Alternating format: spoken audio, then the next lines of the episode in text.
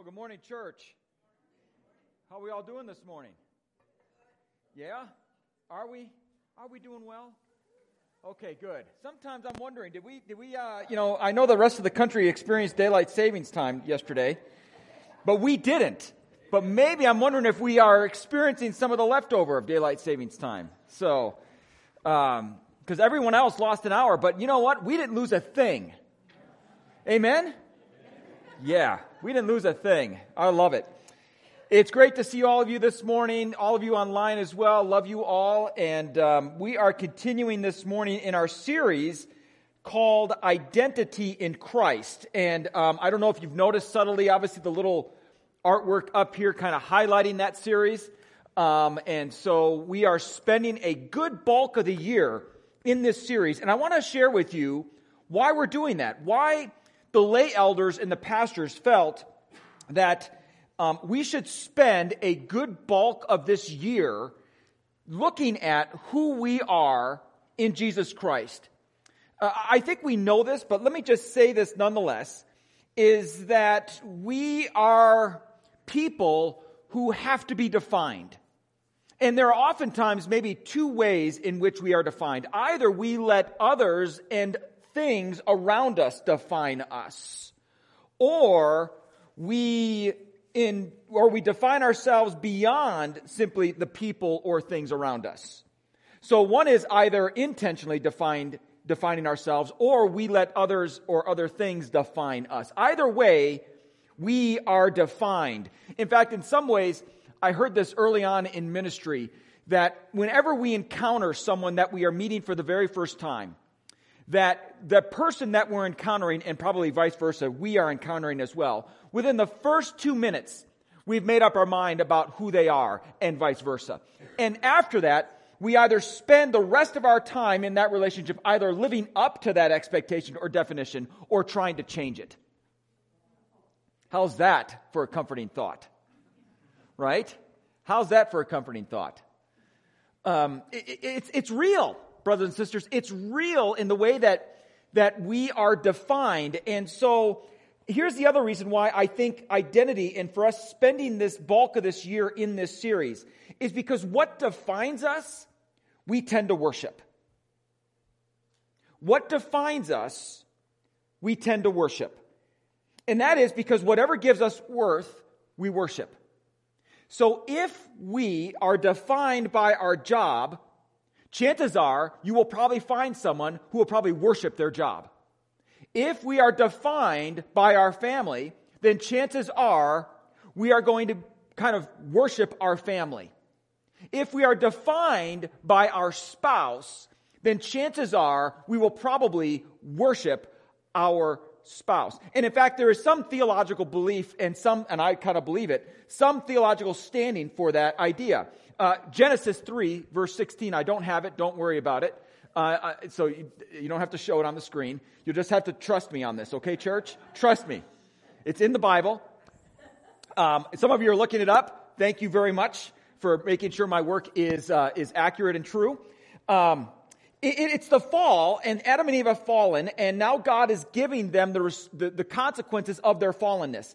And it's really interesting that in part of the fallenness, obviously the, the you know, Adam is now going to have to till the land. It's going to grow weeds. It's going to be much harder to cultivate, all that kind of stuff. But he says to the woman, he says to Eve this. To the woman he said, I will greatly multiply your pain in childbirth. No duh. Okay? Um, that's not what I'm going to focus on. And in you, Uh, in pain, you shall deliver children. Now here's the part I want to focus on. It says this. Yet your desire will be for your husband, and he shall rule over you. Some theologians, can't, couldn't help it, could you? Some theologians believe that what that may mean is that women have now supplanted their husbands in place of God. That they will now let their husbands define them rather than God define them. In other words, they will want to now let their husbands rule over them and define who they are. And by the way, ladies, you may be thinking, oh, heck no. Let me just say this. Men have been all too willing to obligate and go along with that one. And in fact, let me just go a step further and, and maybe step on some toes in doing so, and that be me more for my brothers and sisters who are complementarian nature. Nothing wrong with complementarianism. And if you don't know what that is, that's okay. Um, it, complementarianism is a wonderful thing and it's beautiful. However, it can also be exploited. And all of a sudden now, we have seen some of this come out in churches, well known churches. In fact, just this past week, it breaks my heart. A, a, brethren church, not here, um, in another country that's close to us, um, a well known brethren church, the pastor there recently confessed to some, some sexual impropriety, if you will and has now, and that church is dealing with the fallout of that. It's one of the biggest churches in this country. Not this country, the country where it's in.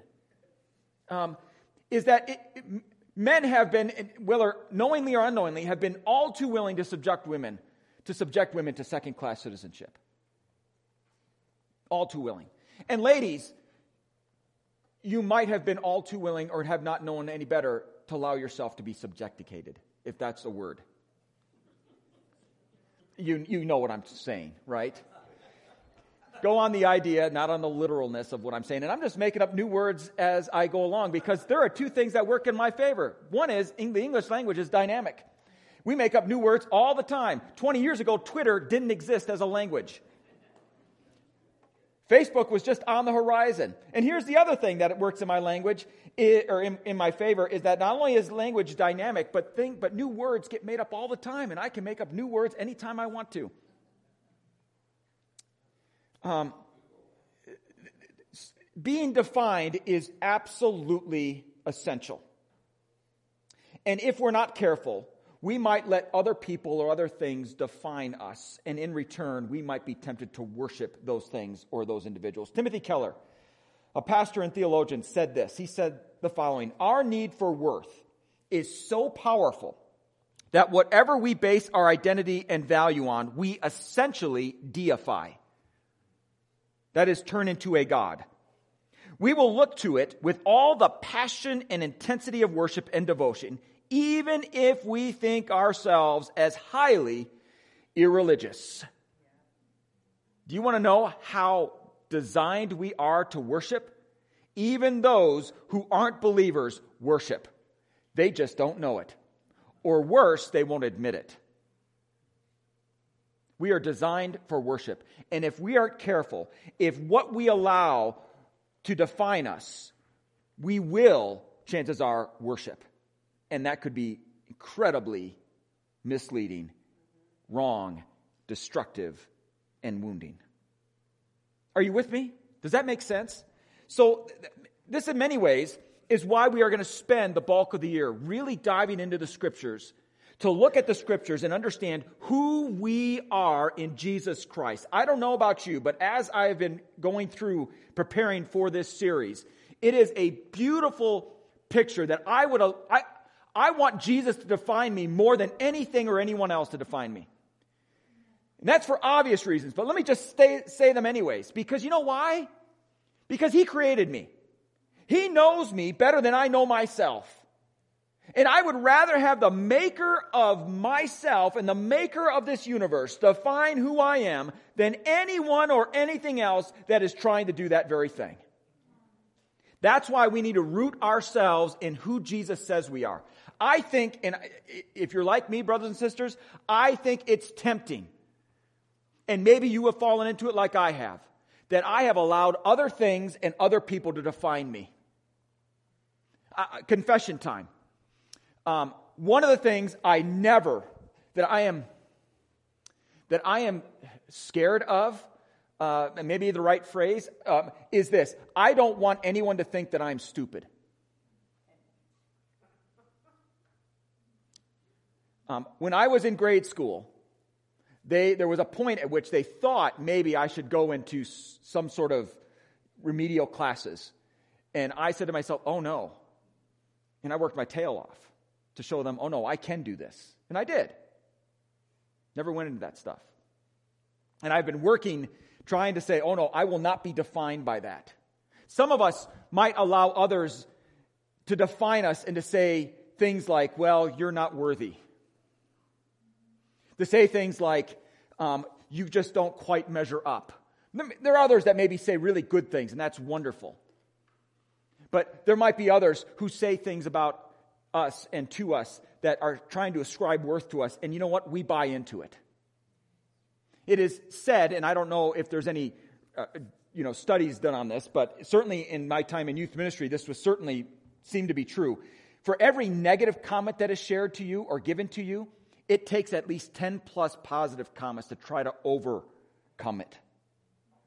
Do you ever notice that, that it's the negative comments that we tend to focus on more than the positive ones? We could have all of these big positive comments, but it's the one negative one that we will spend our time brooding over. Isn't that amazing? So, with that in mind, I want to just share a little bit. How do we, as Americans, for instance, define ourselves? And it's very telling. A survey was done a few years ago, and it said this More Americans mention that, guess what? Being a parent, 25%, was the highest by how Americans define themselves. That's great. I'm a parent. I'm a father. I'm a mother. I am a parent. 25%.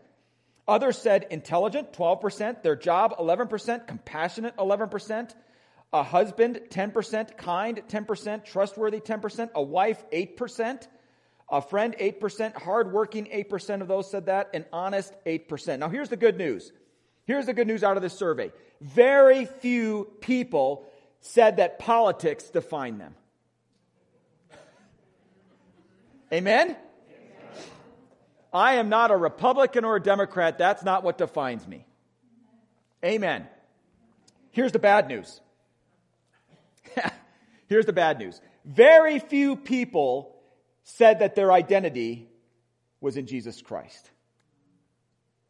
8% said Christian. Fewer said religious or spiritual, about 2%. Child of God, only 2% said that. Or blessed, 1%. That's hard. That's really hard. So I, I don't know about you, but in this little microcosm of Americanism here in this place, in this little microcosm of society that we have here gathered here this morning and hopefully for time going forward, I, I want to flip the script on that survey. I want to walk hopefully out of here for us saying that we are defined by Jesus Christ that we are a child of God, that we are blessed. I want to flip the script. I really do. And that's my hope as we go through this series is that we can begin to really be, root ourselves into who we are in Jesus Christ. And so this morning, as we continue on, and Pastor Eric started this series, and we're going to continue on this morning, uh, we're going to take a look at this idea and this truth that you and I are Christ minded. You and I are Christ minded. And I'm going to flesh that out as to what I mean by that, but more importantly, why we are Christ minded. And to help us today is we're going to take a look at a passage that Eric touched on last week. And I'm going to touch on it again this week. But I'm going to go and preach on the whole passage because why not? Um, so we're going to take a look at 1 Corinthians chapter 2. And we're going to take a look at verses 1 through 16. And we're going to take a look at what I think are three big reasons why we can, and for those of us who are followers of Jesus, have the mind of Christ. Why we can think like Jesus. And there are three big reasons. And as we go through these reasons, it's going to be in reverse order. Okay? It's going to be in reverse order. What I think should have been the last reason is the first reason. And what I thought should be the first reason is the last reason. Why did I do it that way? Because Paul wrote it that way. He's the one who's to blame, not me. This is Paul's thought, which is still genius, by the way. Paul's thought. So, anyways, let's start off with reason number one of why we can have the mind of Christ. And it's this you and I can tell others what God thinks. You and I can tell others what God thinks. Now, here's what Paul writes in chapter 2 of 1 Corinthians, beginning with verse 1. He says this. And by the way, he's writing to a church, in Corinth that he planted. The church is about seven years old. So it's a fairly young church. It's a church that is um, experiencing some tension, shall we say, some uh, growing pains as they not only grow in maturity themselves individually in Christ, but also as a church collectively. Okay? They are experiencing some of this stuff. And how did Paul know that? Someone told on them. Someone wrote to Paul and said, Hey, Paul, there is some stuff going on in the church in Corinth. Here's what's happening. Someone ratted them out. Okay? And so Paul is writing to help this church, a church he planted, and he writes the following. And when I came to you, brothers and sisters, I did not come as someone superior in speaking ability or wisdom, as I proclaimed to you the testimony of God. For I determined to know nothing among you except Jesus Christ and Him crucified. I also was with you in weakness and fear and in great trembling, and my message and my preaching were not in persuasive words of wisdom, but in demonstration of the Spirit and of power, so that your faith would not rest on the wisdom of mankind, but rather on the power of God. Paul if you did not realize this, and we don't know much about the physical nature of Paul, there are some things we know about him, but not too much. But what we do know about him is chances are Paul was not a very impressive man physically. Um, he was not someone that stood out. And probably more than that, he was someone that, uh, as he himself confessed, was not someone that really had the gift of preaching so much as the gift of writing that Paul is much more powerful, it seems, in his writing than he was in his speaking. In fact, in Acts, there's testimony to that. He was speaking, and you remember this, maybe some of you don't, but this oftentimes happens, which is why we don't have two story buildings for churches and have windows where people can sit on them two stories up because of this very, very thing that happened. Is Paul is preaching throughout the night. There was a young man who was sitting on the windowsill because he was trying to cool himself off. He falls asleep and falls out the window and dies. How was the sermon today? right? How was the sermon today? Woo! You should have been there. It was a sleeper. right? And uh, luckily, Paul, through the work of the Holy Spirit, revives the young man and he, the man lives, right? That was the most powerful thing, right? It wasn't Paul's words, it's what he did through the Holy Spirit. That's probably what is most remembered. The book of Acts doesn't even write what he was talking about. It only writes about what actually happened and what he did in response. All right?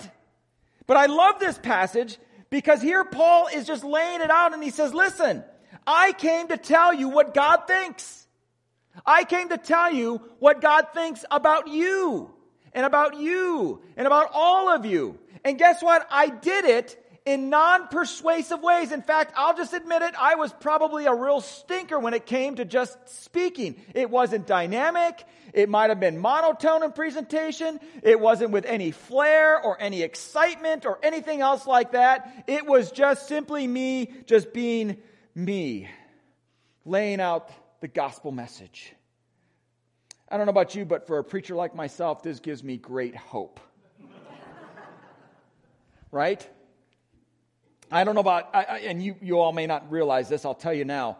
Um, there are some, there are a lot of Sundays I walk away thinking, oh, nailed that sermon. Got everything out that I wanted to get out. I had you in the palm of my hands. You were eating it up, right? No response. Like, I'm like, I gave you gold. I gave you truth. I gave you nuggets. And then there are other Sundays where I think, oh man, I really missed the whole point of what I was trying to say. I really just messed that up. And there are those of you who come up and say, Oh, that was a fantastic message, Pastor. Did you actually listen to what I was saying? right? Did you actually hear what I was saying, or were you just being polite? But that's the irony, right? Is that I think there are some messages that can be preached that, that are just like, wow, that is powerful. And there's almost no response. And then there are other messages that might be preached either from myself or from others that you just, man, I just just could be just awful or not very good or just not, not hitting it on all the right notes. And that's the one that lands. And now we know why. Paul says it's because of the Spirit. It's because of what God did through this. It's, it's not my words, it was rather the Spirit working through these words that made all the difference. Now, all of us have opportunities to share the gospel. All of us have the opportunity to tell others what God thinks of them. And here's the thing it isn't my job, it isn't your job to save their souls. Don't ever think of yourself so highly as though you are in the soul saving business. That's a bit much, don't you think? Shake your hands, yes, right? it is. We rather are in the preaching, sharing gospel business. Let's do that and let's let the Holy Spirit save the souls. Can we agree on that? So let me just say this, church. If you've ever felt the pressure that, oh, I don't know what I'm going to say to this individual. This person just asked me why I believe in Jesus, or this person wants to know more about my faith. I don't know how I'm going to respond to them. Let me just say, respond in truth. Respond from where you are. Respond from your experiences. Respond from what the passages in the scriptures say about what Jesus thinks of them. Do that. And you might think, oh, I'm going to mess up. It's okay. It's okay. The Holy Spirit has this. The Holy Spirit has got this. You can't mess up. The only way you mess up is not sharing at all, but share. Amen? Good. You've got permission to go and share your faith. Let the Holy Spirit save souls. Let the Holy Spirit do that part. Now, here's the question though What does God think of others? What does God think of us? And what does God think of others? Well, there's a good hint. And I want to share it with you, well known passage, John 3 16 and 17. And it says this For God so loved the world that he gave his only Son, so that everyone, who's everyone? Everyone, right? Everyone who believes in him will not perish, but have eternal life. That's the most well known, probably, verse in all of Scripture. Here's the one that comes after it, which I think is just as powerful. For God did not send his Son into the world to judge the world, but so that the world might be saved through him. Amen. Amen. What does God think of us? He loves us. That's what God thinks of us. Now, there's an interesting theological phrase I'm going to share with you, and you will promptly forget it, but I'm going to share it nonetheless. There is a theological concept called penal substitution right? Penal substitution is the idea that God, or rather Jesus, stood in our spot to take the punishment that we should have received. Jesus took it on himself. Now, that, that, that's a, you know, not something that we should be too foreign or unfamiliar with. Here's the problem, or could potential problem with that is.